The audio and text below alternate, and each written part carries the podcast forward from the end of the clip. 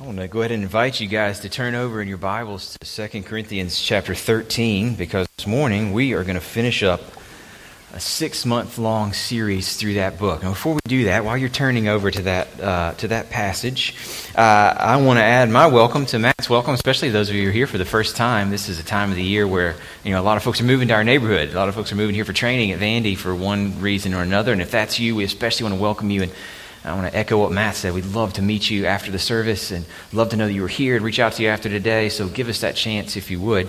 Uh, and uh, I also want to tell you that you're catching us in, in kind of a, a, season of transition between uh, the, the, study of God's Word that we've been uh, unpacking together since the beginning of this year and what's going to carry us from next week through the end of the year. Next week, we start together a brand new teaching series on Sunday mornings. We're going to be spending six months together in the Psalms and we're really excited about it. I, especially, because thanks to the elders uh, who have preached uh, in my place the last uh, three weeks, I've had three weeks to really dig deep into the Psalms and to get ready and map out what's going to be uh, our focus for the next six months, and I'm very excited about it. I hope you are too. Come next week for uh, an overview of what to expect and some good suggested resources that we'll have available for you over here on the table if you want to, uh, to do some of your own study along with the series, uh, give you some good tips, I think, too, on, on how to read the Psalms yourself as we go through them one by one uh, starting next week. So be here for that. Also want to echo what Matt said for those of you who might not have been here during the announcement times earlier that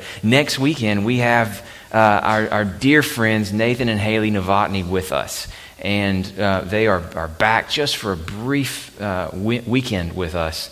And it's a chance for us to hear how their first year abroad has gone and to, to listen to what their challenges and, and opportunities have been, and then to, to pray over them. So uh, don't want to miss next week. We're going to give a good chunk of our normal gathering to to an interview with them that we'll do up here to get you a good sense of, of what their year's been like. And then after that, we're going to do uh, a picnic with them over here at Dragon Park, right behind the school. Uh, uh, brown bag, everybody's welcome to come, and it should be a good chance to connect with each other and to, and to hear from them.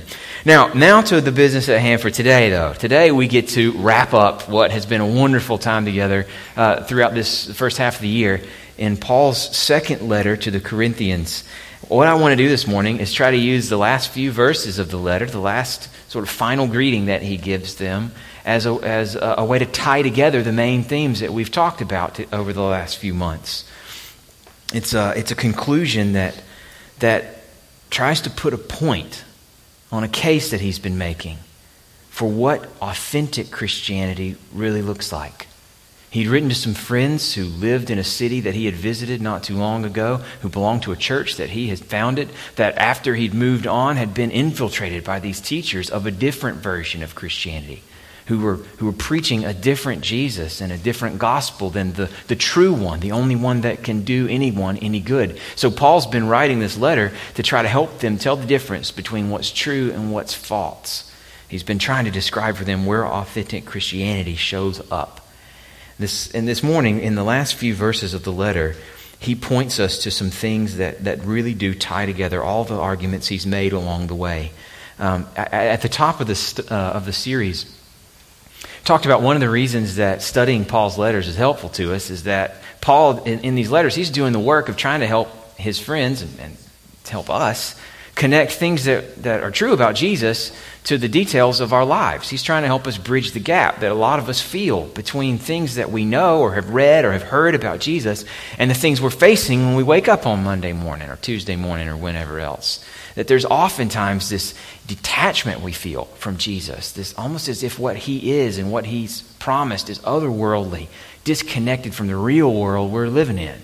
We can treat him uh, one of the, a couple of the images used early on, we, we, can treat Jesus more like a life insurance policy, for example, than a, a checking account. A life insurance policy is something you want to have, maybe. You want to you know, pay a premium for it and, and know that it's there, but you kind of file it, and then most of us just forget about it, kind of assume it, leave it there on the shelf for the time that we'll need it down the road at some point rather than treating Jesus like a checking account that you rely on every day, that's a daily presence in your life that has a huge effect on your decisions, right? What you do, what you decide to do depends on what's there in a way that your life insurance just, just doesn't.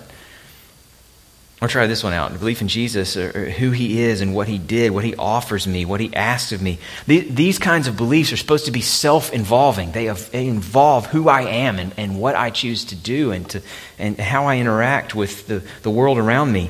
It should be like the belief that I have that it's hot outside this morning. I mean, against uh, all appearances here. I mean, I actually did choose to wear the jacket. But when I get home this afternoon and maybe cut my grass, I'm going to go out in shorts and a t shirt because I have a belief that it's hot. That's a self involving belief. It's going to affect me and the choices that I make. I have a different sort of belief in the temperature outside than the belief I have that the state bird of my home state of Alabama is the northern flicker, that's otherwise known as the yellowhammer. I have that belief. That's in my head. It, it doesn't affect anything that I choose to do. I haven't even bought a picture to hang on the wall as a memento of my upbringing. I'm afraid that, that, that what we need, why we need these letters, what we need is some help turning our belief in Jesus more into, into a belief that's more like my belief that it's hot outside. It's going to affect my day than my belief that the state bird of Alabama is a yellowhammer. Paul's been doing that work, trying to help us bridge that gap. And what I want you to see this morning, in the few minutes that we have together, is that the main place Paul urges us to have these beliefs show up in practice. The main place that the real thing shows itself is in community. Where authentic Christianity shows up is in the way we relate to each other. If you want to know whether or not somebody's got the real thing, you want to pay attention to the lives they're living with their Christian community in the local church. This is where Paul ends. Christianity is not about a personal code. It isn't about some sort of self realization. Christianity is not about personal status. It's the kind of dependence on God that shows up in a kind of love for each other. And if you want to see the real thing, that's where you need to look. So I want to wrap up our time together with this brief look back at what we've seen using what Paul says in the last several verses of chapter 13. I want to start by reading those verses, then I'll say a bit more about where we're going to go. If you would, please stand with me in honor of God's word while I read 2 Corinthians chapter 13, verses 11 to 14. This is God's word to us. Finally, brothers, rejoice. Aim for restoration. Comfort one another. Agree with one another. Live in peace. And the God of love and peace will be with you greet one another with a holy kiss. And all the saints greet you. The grace of the Lord Jesus Christ and the love of God and the fellowship of the Holy Spirit be with you all. This is God's word. You can be seated. We want our community here in our church to be an authentic one. We want it to be a place where people who want to know what Jesus is like can know because of the way we treat one another. We want it to be a place where authentic Christianity shows up. So, what kind of community would it need to be? What should we be working and praying for? That's how I want to end this series on 2 Corinthians. Based on what we've seen, on what we've learned together from what Paul has said, what should we be aiming for in our effort and in our prayers in our church? What kind of quality of life should we want? I want to point you to three things. Three things that come up in these last few verses, and three things that we've seen many, many times already in the series as, as we've worked our way through it verse by verse. Three things that'll be true of communities where authentic Christianity shows up. Here's the first one Authentic Christianity shows up in communities that are honest about weakness. This was Paul's first major theme. He gets to this right out of the gate in chapter 1. And he comes right back to it here at the end. I think it's built in to the first couple of commands he gives them here in his, in his wrap up. Did you notice? He tells them, aim for restoration.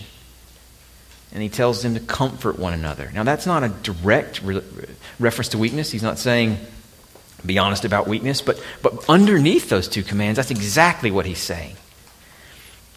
Behind restoration, behind the call to restore one another, is an assumption that we're living openly with one another and seeing one another's sin. Otherwise, there's no, no place for restoration. Only, only in a place where we're paying attention to one another's lives and opening up our lives to others does restoration happen. Same thing with comfort. Only in a place where, where we're honest about the fact that our lives aren't what they, they ought to be, what we want them to be, that our lives experience brokenness every day. Only in a place where we're honest about our need for comfort does a, a call to comfort one another make sense, or only in that place is it, is it even possible. What Paul's pointing to is something the Bible tells us shows up in the life of every person who's ever lived. It shows up in the life of every one of us sitting here in this room this morning. The Bible describes what's wrong with us along two lines. They're always there in every person's life. Every person struggles with sin, and every person struggles with sorrow. What's wrong with us can't be limited to, to just the things we do wrong. And it can't be limited to just the things that are done to us or that happen to us in the world that isn't what it should be. It's always both and for every person. We are not what we should be, and the world is not what it should be. We're weighed down by what we've done, and we're weighed down by what others have done to us. And nobody gets any better. Nobody sees their need for Jesus, who isn't honest about weakness from sin and from sorrow. That's why Paul's talking about his own weakness, not just his sins, but all the things that he's struggling with, all the afflictions that he had in his life. All through this letter, he keeps coming back to it over and over and over again. He's modeling that honesty for them because he knows what's true of them. He knows that in their community, they're all posturing, they're all projecting images of strength. They're all measuring themselves against one another. And in a culture where that's true, in a community where people are competing, and no one's ever going to be honest about what's wrong with them. And no one's ever going to have the grace that they need, the humility that they need to actually restore someone else or to comfort them. key mark of the real thing, genuine, authentic Christianity is a community where we are honest with each other about our weaknesses, not trying to protect our images, not being harsh toward or bothered by the weakness of others who are honest with us. In other words, it's two ways, friends. This is, this is where we get real about how to respond to this series in 2 Corinthians. If, if, we're going to be the kind of community where authentic Christianity shows up, here's our target that Paul has set for us. If we're going to have a community where we're honest about our sin and our sorrow, a community that aims for restoration and comforts one another,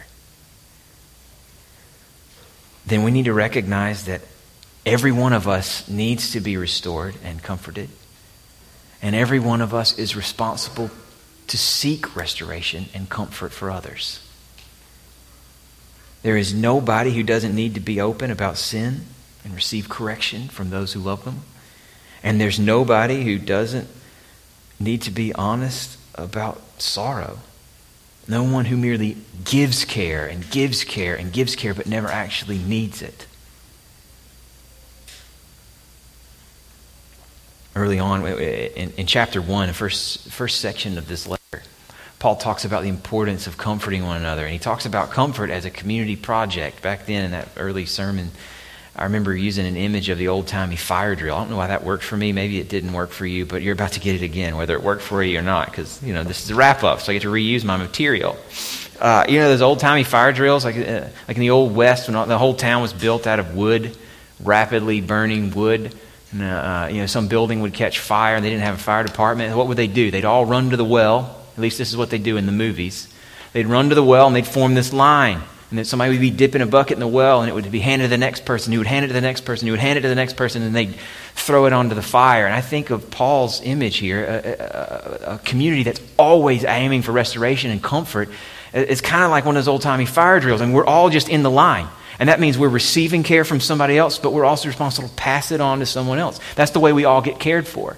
We're constantly receiving and constantly passing on restoration for each other when our sin affects the community, and comfort for one another when our sorrow is inescapable.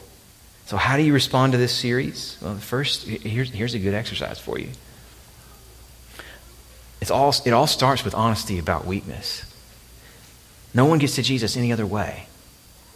So, so here's some questions for you to ask yourself. Are you honest about sin in your life?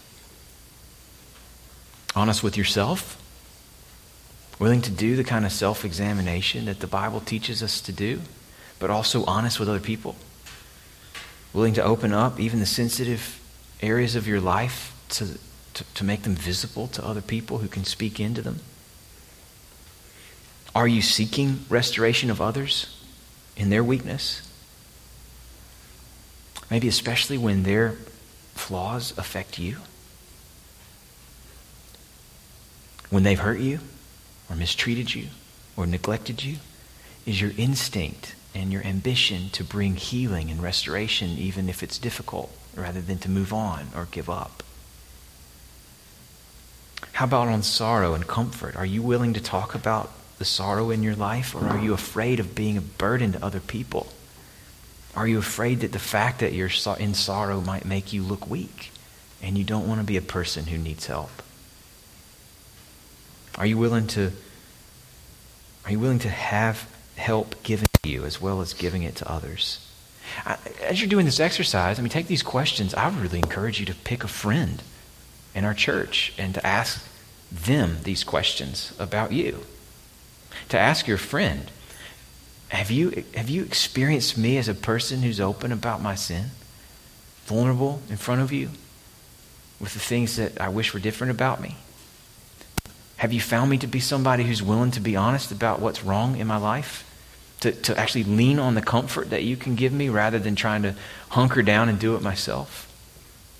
I mean, a lot of times we just don't see ourselves, do we? I mean, we don't see what others see about us. That's the gift of a community. And you can actually help us towards the community this letter is meant to encourage us to, to pursue by just having one on one conversations like that, where you ask others to, to tell you what they see.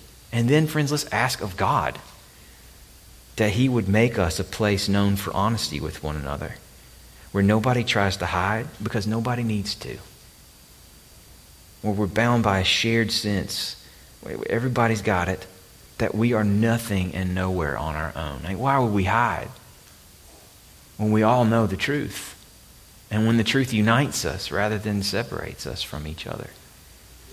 Only God can create that kind of community. I mean, in one sense, Paul is calling us to something that's supernatural. So, so under each of these three things that we're going to look at this morning, starting with this first one, we're called to prayer that God would would, would create a culture of authentic Christianity here in our church. So that's the first one. It starts with honesty about weakness. What do you take from 2 Corinthians? I hope you take that.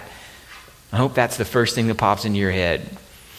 Weakness is, is not something to hide from, it's something to admit and share with one another. Now, here's the second thing. Where does authentic Christianity show up? Well, it, it shows up in communities that are dependent on God's power. This is what makes that first point possible. You can be honest about weakness when you know you're not the only resource you have to rely on.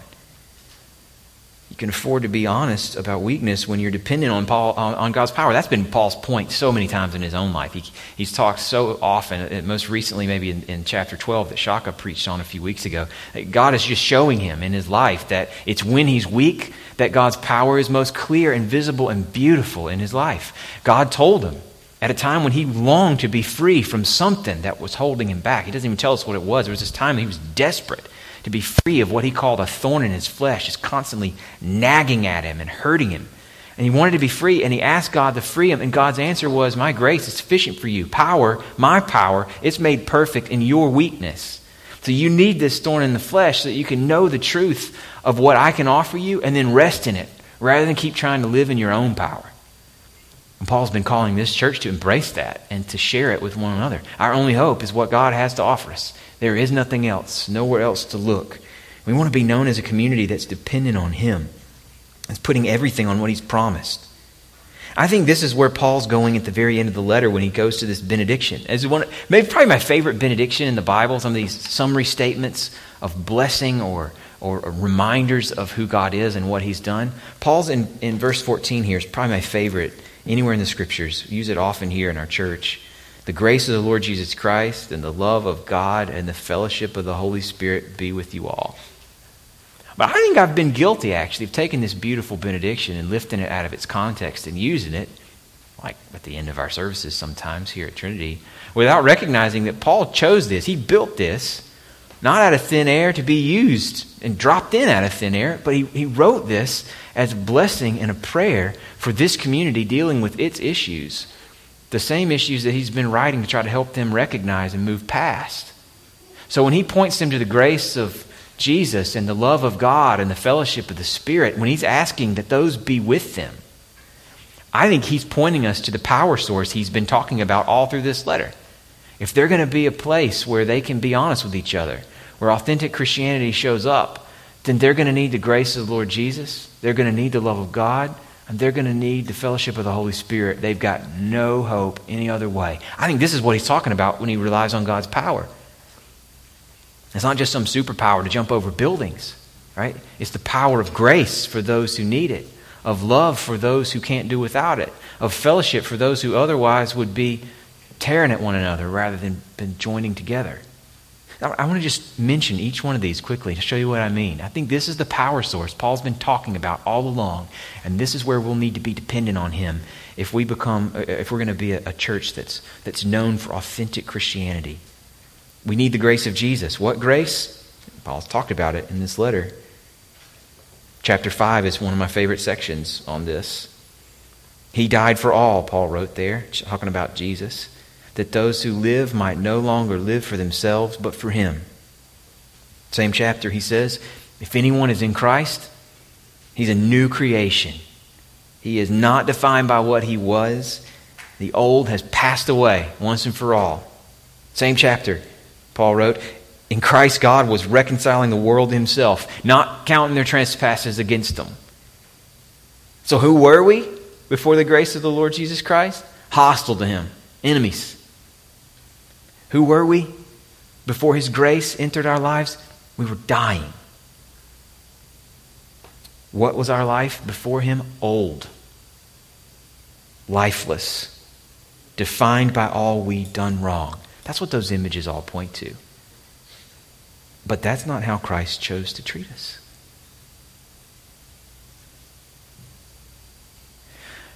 What chapter 5 pointed us to there's no such thing as a person who needs anything less than a complete demolition and rebuild. And sometimes, I think at least subconsciously, we can assume that different people need different things from Jesus, from Jesus, need a kind of different level of care. Some of us might prefer to think of ourselves just as a, a, a, great old house with great old bones that just needs some updates, you know, maybe a new set of countertops or, you know, better. Uh, better handles on the cabinets or maybe some new appliances that are stainless instead of that old like off-white look from the 70s we think of ourselves as, as houses worth recuperating but the bones are good stable. Some people of course have real problems. Really they'd be better off if you just knocked the whole house down and built from the ground up. It seems like maybe that's what the corinthians were saying to one another. Like they wanted to they were always comparing to each other they wanted to be thought of as, as the house that maybe just needed Jesus to put them over the edge and get them ready for the market. They didn't want to be seen as the people who just needed complete demolition and rebuild. And Paul's saying in chapter 5, look, there's only one category of person out there. That is a person who is old, dying, hostile, needs to be completely demolished. Everything that they are on their own has got to go away. But in Christ, all things made new. So, if we learn that if we learn that, that all of us stand equally in need of a grace that makes us new, not just renovates us, but rebuilds us from the ground up, the old to pass away and the new to come, if that's what we know we need from Him, and if that's what His grace gives us, if we live with a sense that His grace is with us, well, then all of a sudden we've got a power source that makes restoration and comfort possible. Because nobody looks at the flaws of anyone else and says, I can't imagine having that in my life. Not if you get that you had to be completely demolished and rebuilt from scratch. No one gets to be surprised by what's going on in anybody else's life. No one gets to resent it or pull back from it. Because we are equally desperate for the grace of Jesus. And that's the grace that we've been given. We need the love of God That's what he points to next. Because when we crave God's love more than the love of other people around us, more than our own love for ourselves, when we crave His love, we can have what we want from life without any threat to it from anybody else. One of the things Paul goes back to over and over again, I, won't take the time to give you examples, but all through the sermons on this series, you'll see it. One of the things he goes back over and over again is that they, they, they struggled to have unity in their church because they really wanted to one up one another. They're constantly measuring themselves against each other. What they cared about was climbing a social ladder. And you can't climb that ladder unless you step on the heads of some other people. Like for you to climb up, you got to have people below you. Paul's telling them, no, that's just not what Christians do. Grace of Jesus makes that completely uh, out of character with what we know is true about ourselves, but the love of God makes that completely unnecessary. Because why do you care whether you climb a social ladder and have a life that other people envy? What do you care about their love for you? That's fleeting, it's passing away. It's only yours as long as you keep on earning it. You don't need it because you've got a love that is far more fundamental, far more substantial, that's never ending and inexhaustible.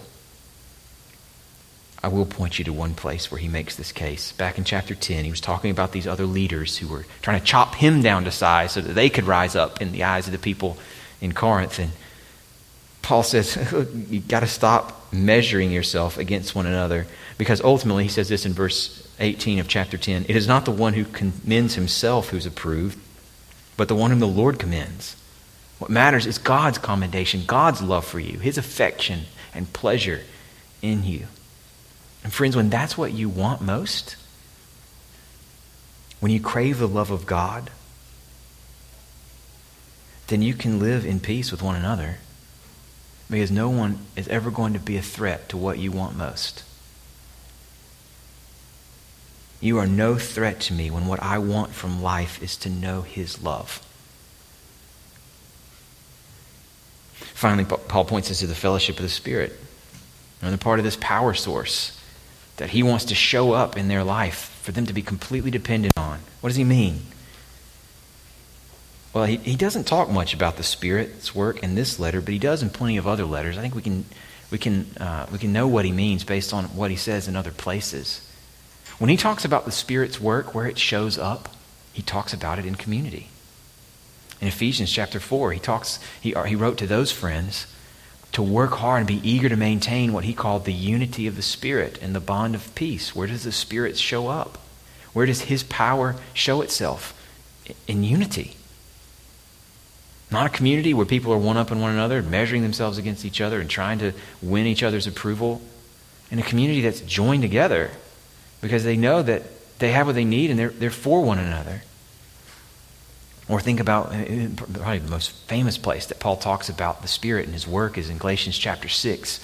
That's a passage that's known, about, known by, uh, uh, for the fruit of the Spirit. Paul describing here's the things that the Spirit bears in your life. This will show up.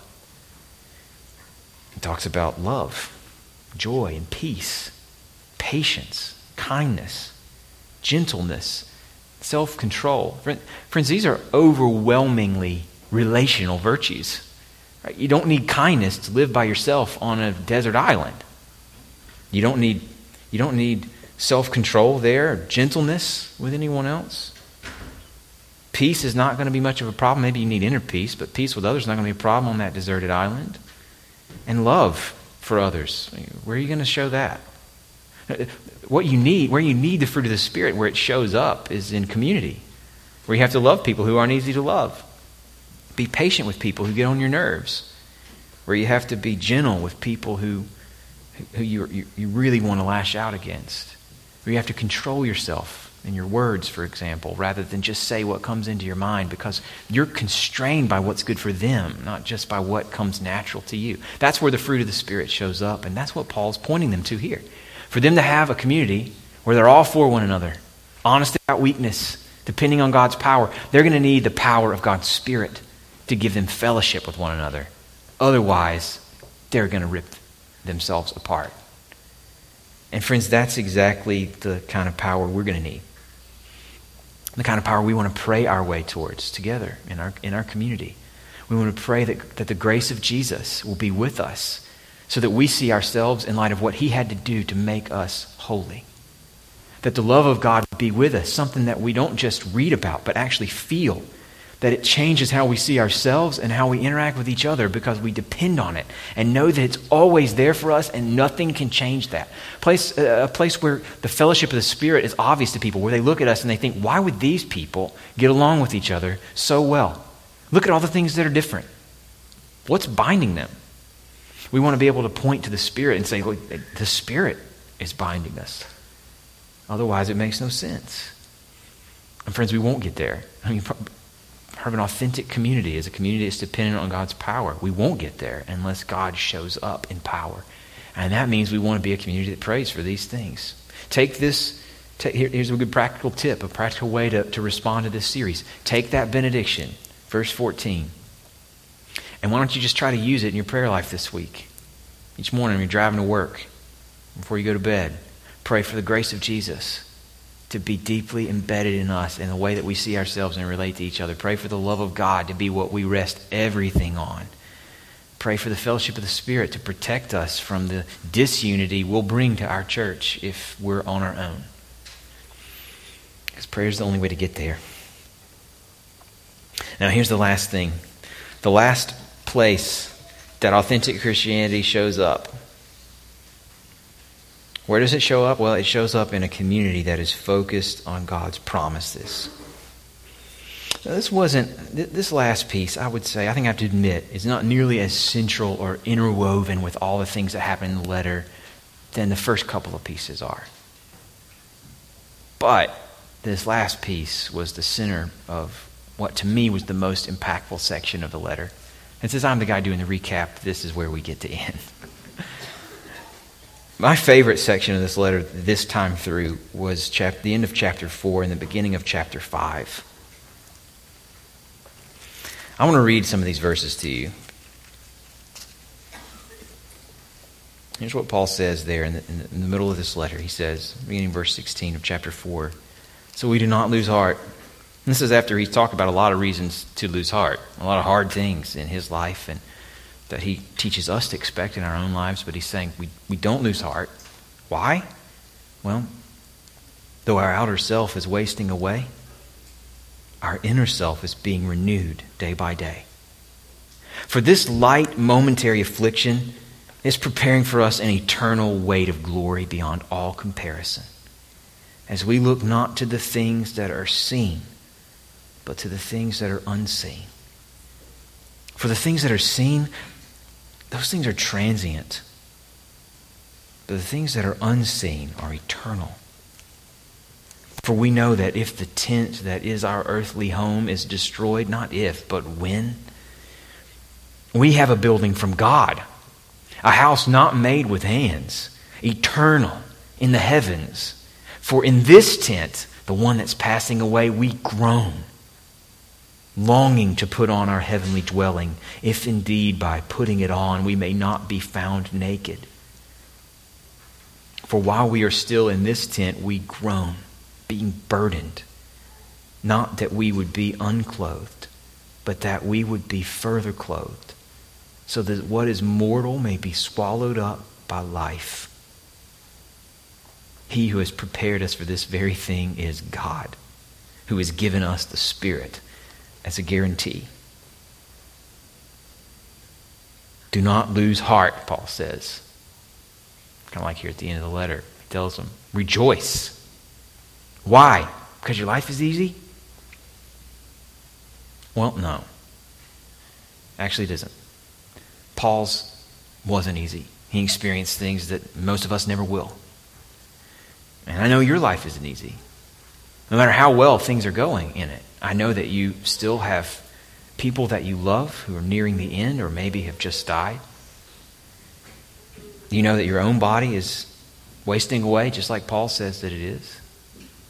You know that you aren't as strong in your battle against sin as you wish you were and are ready to, be, to have that battle at an end. You know that your life isn't as easy as you wish that it was. Problem is that with all their measuring, all their fixation, this church, all their fixation on what's exceptional, their craving for distinction, to rise above each other, to make their mark, they, they were never going to be able to handle the truth about life in this world where everything is passing away. They were fixated on things you could see. What you could see can be compared. What can be compared can lead to me on a higher rung in the social status ladder than yours. But Paul's telling them everything you can see is passing away. I see way too much of myself in those Corinthians. Way too much of my happiness is tied too closely to what I can see. Authentic Christianity, though, friends, it shows up in a community of people that help one another look more carefully at what God has promised than at what they can see already. I think many things in this life are possible for us. It is possible that I might accomplish something great, something I'm aiming for, something I'd be proud of. There's many things that, I, that you might accomplish. There's many relationships that you might build. There's many experiences that you might enjoy. There's lots of possibilities in the world of what is seen. But whatever might be possible out there, pulling at our hearts, drawing the gaze of our eyes, whatever might be possible, one thing is certain about everything that's visible it is passing away, it is transient, it is a vapor. It's not unreal, but it's certainly not lasting. And any meaningful life you can live right now, any meaningful life, depends on God's promise of glory then. Lots of things are possible, could go either way for you. One thing is promised a weight of glory that even if what's possible for you now doesn't come to pass, will not be threatened by what you've experienced now, no matter how hard. The problem is, all of us are going to struggle to believe that that's true. Every day, at some level, and in some seasons, it'll be impossible for us to believe on our own. Authentic Christianity shows up in communities that help one another stay focused on what God has promised, that aren't afraid to point one another there, even when what we see around us in the visible world is devastating. Sometimes, friends, I think we can shrink back when someone's really hurting, when they're in deep suffering, we can shrink back from telling them about glory because we don't want to feel like, we don't want them to feel like we're just trying to get rid of them. Or we're just trying to slap a band aid on something that, that's bigger than, than, than what we can really deeply address. Sometimes we shrink back from reminding each other that everything that's visible, that's filling up our days with stress and sorrow and sin, all of it is passing away. Don't put your gaze there. There's no future in it. You've got to focus on what's coming on what's promised, on the rock solid accomplishments of Jesus once and for all. Those promises are difficult to see. They will lose out every time to what's very visible in my day today unless I'm part of a community that's cultivating an awareness of what's coming. So, how do we respond to this series? You think of this letter as one big challenge to the Corinthians' obsession with what's visible. And think of it as a calling on us to lock in on the invisible, to embrace what Paul says in chapter 4. We're looking not to the things that are seen, but to the things that are unseen, things that are eternal. This will only be possible if each one of us takes this up as part of our life's purpose together in our community. We're going to need to be willing to have our friends tell us when we're hurting to look to Jesus, to see what's now in light of what's then. We need to be willing to hear that from each other and not dismiss it. And we need to be willing to ask one another to give us this kind of care. One of the best things you can do to help us as a community respond to this letter and bring the perspective of God's promises into the present. One of the best things you can do, Especially, friend, right now, if you are in a season of sorrow, one of the best things you can do is ask your friends to tell you it's true. To read this verse to you and tell you it's true. Don't make them get over their fear of alienating you, their fear of dismissing you. Invite them to tell you to look to what you can't see yet and to pray together to hold on to it. Authentic Christianity shows up when we are honest about our weakness, nothing to hide. When we're dependent on God's power, looking to His grace, His love, His fellowship. And when we're helping each other stay focused on what's to come and view everything else in its light. I want to end the series now by praying together that God will do this work in us. Authentic Christianity is His work, not ours. So we pray to Him now to do it. Father, you didn't have to speak to us, but you have, and we are grateful. And we ask you now, by your word, the same word that spoke the world into being, by that word, we ask for you to create again in us the perspective that we can't do without, but can't give to ourselves. We want to see ourselves and each other in light of your grace and your love and to be bound together by a work of your Spirit in us. So we pray that the grace of the Lord Jesus and the love of God and the fellowship of the Spirit would be with us all. In Jesus' name, amen.